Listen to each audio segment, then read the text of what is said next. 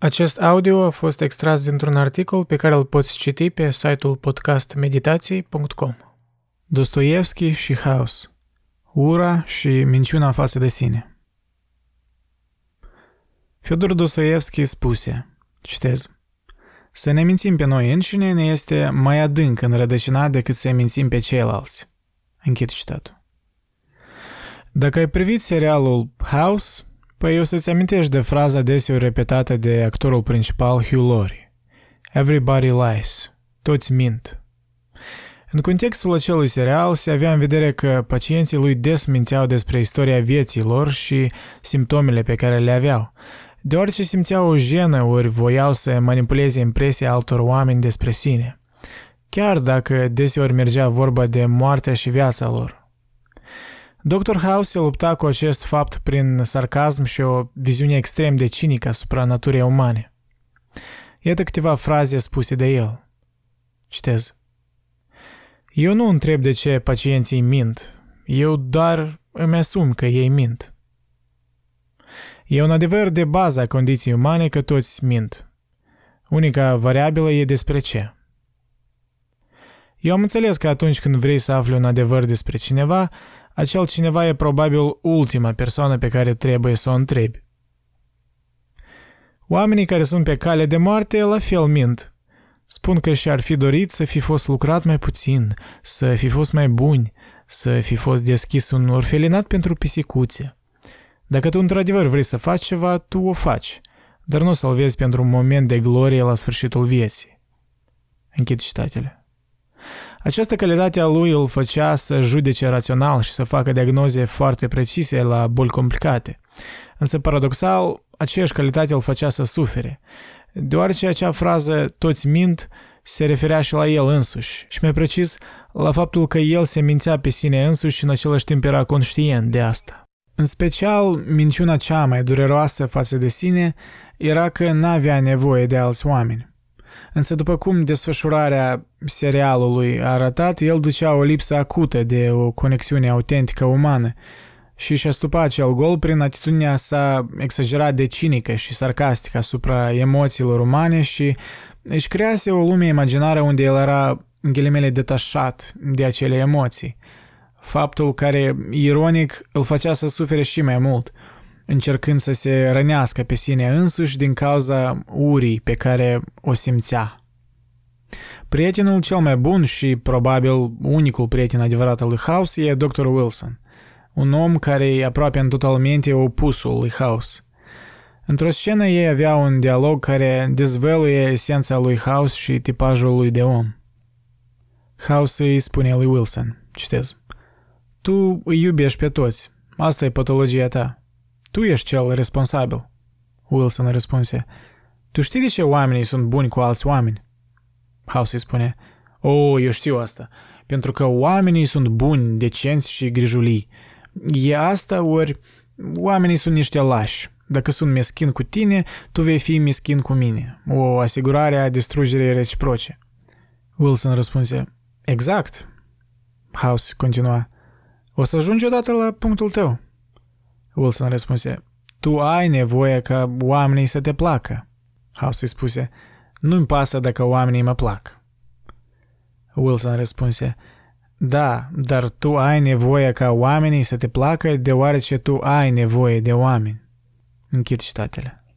Probabil atitudinea extrem de cinică a lui House îi oferea confortul de care avea nevoie, confortul gândului că era mai presus ca emoțiile și relațiile umane – acest fapt l-a făcut un maestru al diagnosticării patologiei corpului și minții umane, însă l-a orbit față de patologia proprie, că nu era capabil să întrețină relații sănătoase cu alți oameni și că era înstrăinat de preocupațiile mondene din împrejur. Însă credința că el n-avea nevoie de oameni era o minciună pe care mintea sa a creat-o pentru a funcționa, chiar dacă acea minciună îl făcea să sufere. Eu aici aș putea face aceeași analogie și cu relația lui Sherlock Holmes cu Dr. Watson. Sherlock avea talente și patologii similare lui House, probabil deoarece arhetipul caracterului lui House a fost inspirat de la Sherlock Holmes. Ar fi oare cazul că House și Wilson echivalent cu Holmes și Watson? Probabil. Deci putem fi siguri că oamenii mint alți oameni. Asta e știut. Dar totuși o minciună mai dureroasă și nu atât de discutată este minciuna față de sine. De ce ea ar fi atât de importantă și de ce trebuie studiată mai mult acest fenomen? Există câteva motive. În primul rând, să ne mințim pe noi înșine, după cum spunea Dostoevski în citatul de mai sus, e mult mai adânc înrădăcinat decât să-i mințim pe ceilalți. Ce o fi avut oare el în vedere prin asta? Dacă l-ați citit măcar un pic pe Dostoevski, atunci cunoașteți stilul lui de a scrie și motivele principale în novelele lui. De obicei, protagonistul e un om tulburat emoțional, cu dureri sufletești, contradicții, paradoxuri în comportament și o înstrăinare în primul rând față de sine, fapt care eventual îl face să fie înstrăinat și față de alți oameni. De ce un om ar fi alienat față de sine? Deseori, după cum ne sugerează Dostoevski, asta vine din cauza autodecepției. Însă, de ce noi ne mințim pe noi înșine? Deoarece să ne confruntăm cu realitatea condiției noastre umane e deseori o experiență extrem de dureroasă. Să admitem că noi nu suntem atât de buni și onești cum ne imaginăm, e să admitem că suntem într-un sens ființe jalnice, paradoxale, capabile să-și imagineze o lume idealizată și rațională, dar în același timp să fim trași în jos de chemările primitive și animalice ale naturii noastre condiționate de evoluție. În al doilea rând, noi ne mințim pe noi înșine cu scopul de a scăpa de anxietate. Kierkegaard, un scriitor din secolul XIX, spuse Anxietatea este amețeala libertății. Probabil referindu-se la tendința specific umană de a simți o anxietate de la prea multe posibilități și alegeri. Atunci când suntem inundați de aceste opțiuni în viață, noi deseori în loc să ne entuziasmăm și să ne învigorăm că avem această libertate, noi din contra ne inhibăm și ne ascundem în sine și în autodecepție. Paralizați de numărul posibilităților și de conștientizarea că suntem niște ființe care știm că vom muri, care înțelegem greutatea reală a unor decizii. Această anxietate stă la baza existenței umane.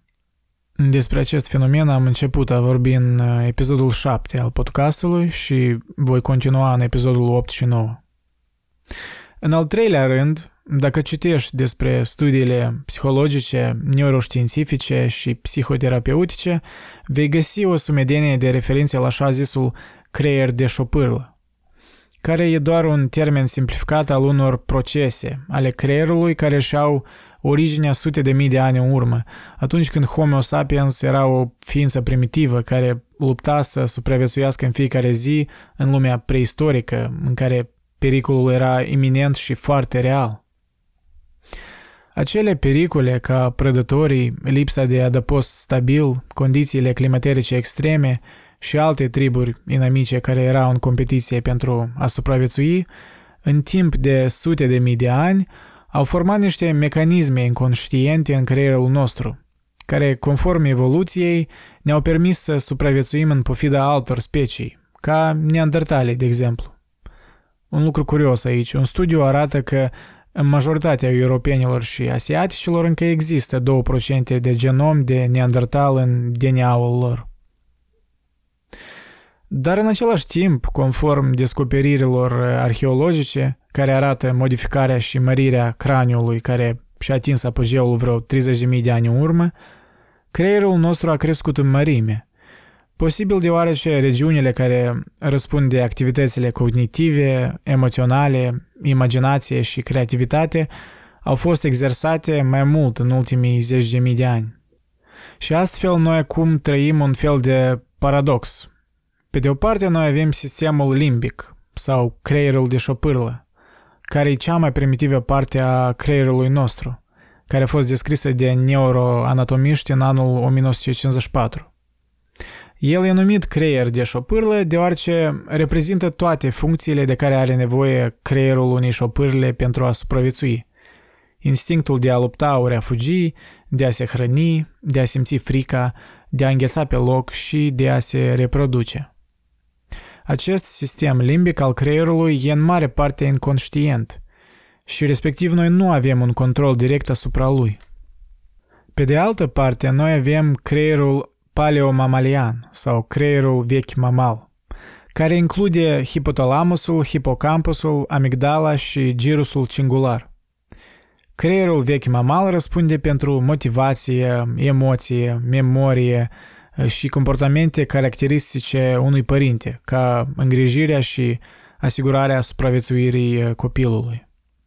Și nu în ultimul rând, noi avem regiunea dezvoltată cel mai recent în evoluția creierului nostru. Creierul neomamalian sau neocortexul sau creierul nou mamal. Neocortexul e responsabil de capacitatea noastră lingvistică, de abstracție, raționament și planificare. Regiunea asta, posibil, și ne cauzează această anxietate, acest paradox. Conștientizarea inteligenței, imaginației noastre, tuturor posibilităților și ambițiilor. Și în același timp, conștientizarea decadenței și morții noastre, primitivității noastre de care parcă nici de cum nu putem scăpa și probabil nu vom putea scăpa niciodată.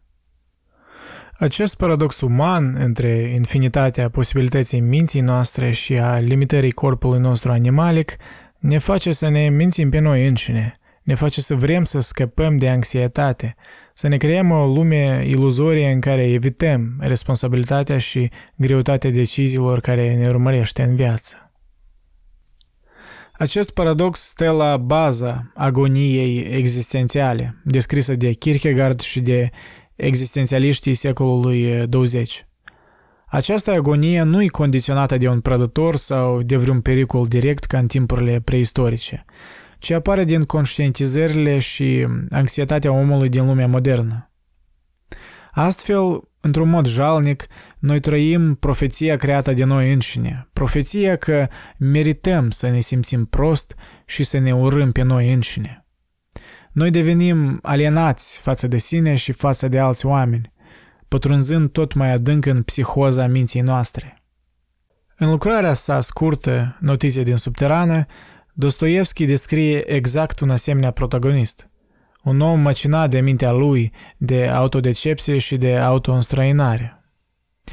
În unele momente, protagonistul dă dovadă de o analiză pătrunzătoare în psihicul uman. Citez. Omul are o asemenea predilecție pentru sisteme și deducții abstracte, încât e capabil să distorsioneze intenționat adevărul, să nege evidența propriilor simțuri doar ca să-și justifice logica. Am ajuns până acolo încât adevărata viață vie o considerăm aproape ca o muncă, aproape ca pe o slujbă și suntem cu toții de acord în sinea noastră că e mai bună viața din carte. Și de ce ne tot frământăm uneori? Ce ne tot prostim? Ce tot cerem? Nici noi nu știm ce.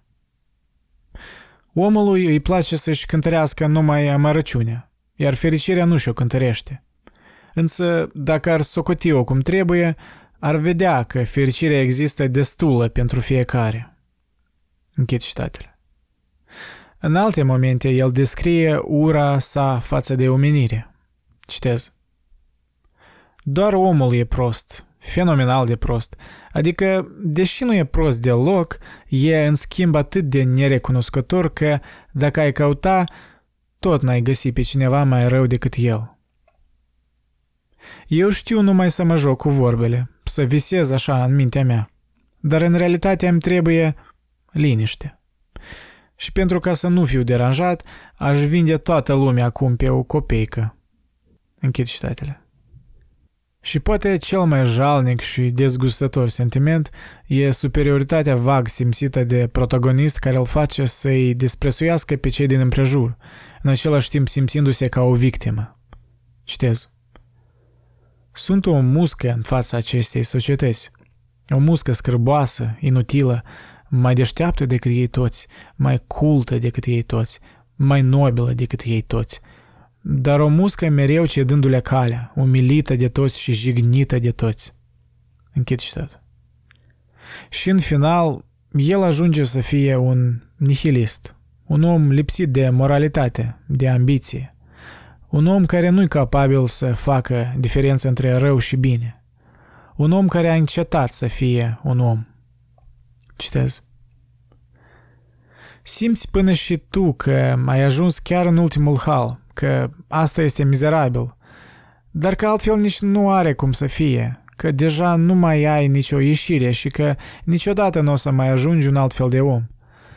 Că și dacă ai mai fi avut încă timp și credință pentru a fi altceva, atunci probabil nu ai fi dorit nici chiar tu să te schimbi. Iar dacă ai fi dorit, oricum nu ai fi făcut nimic, pentru că în realitate poate că nici nu știi în ce să te transformi.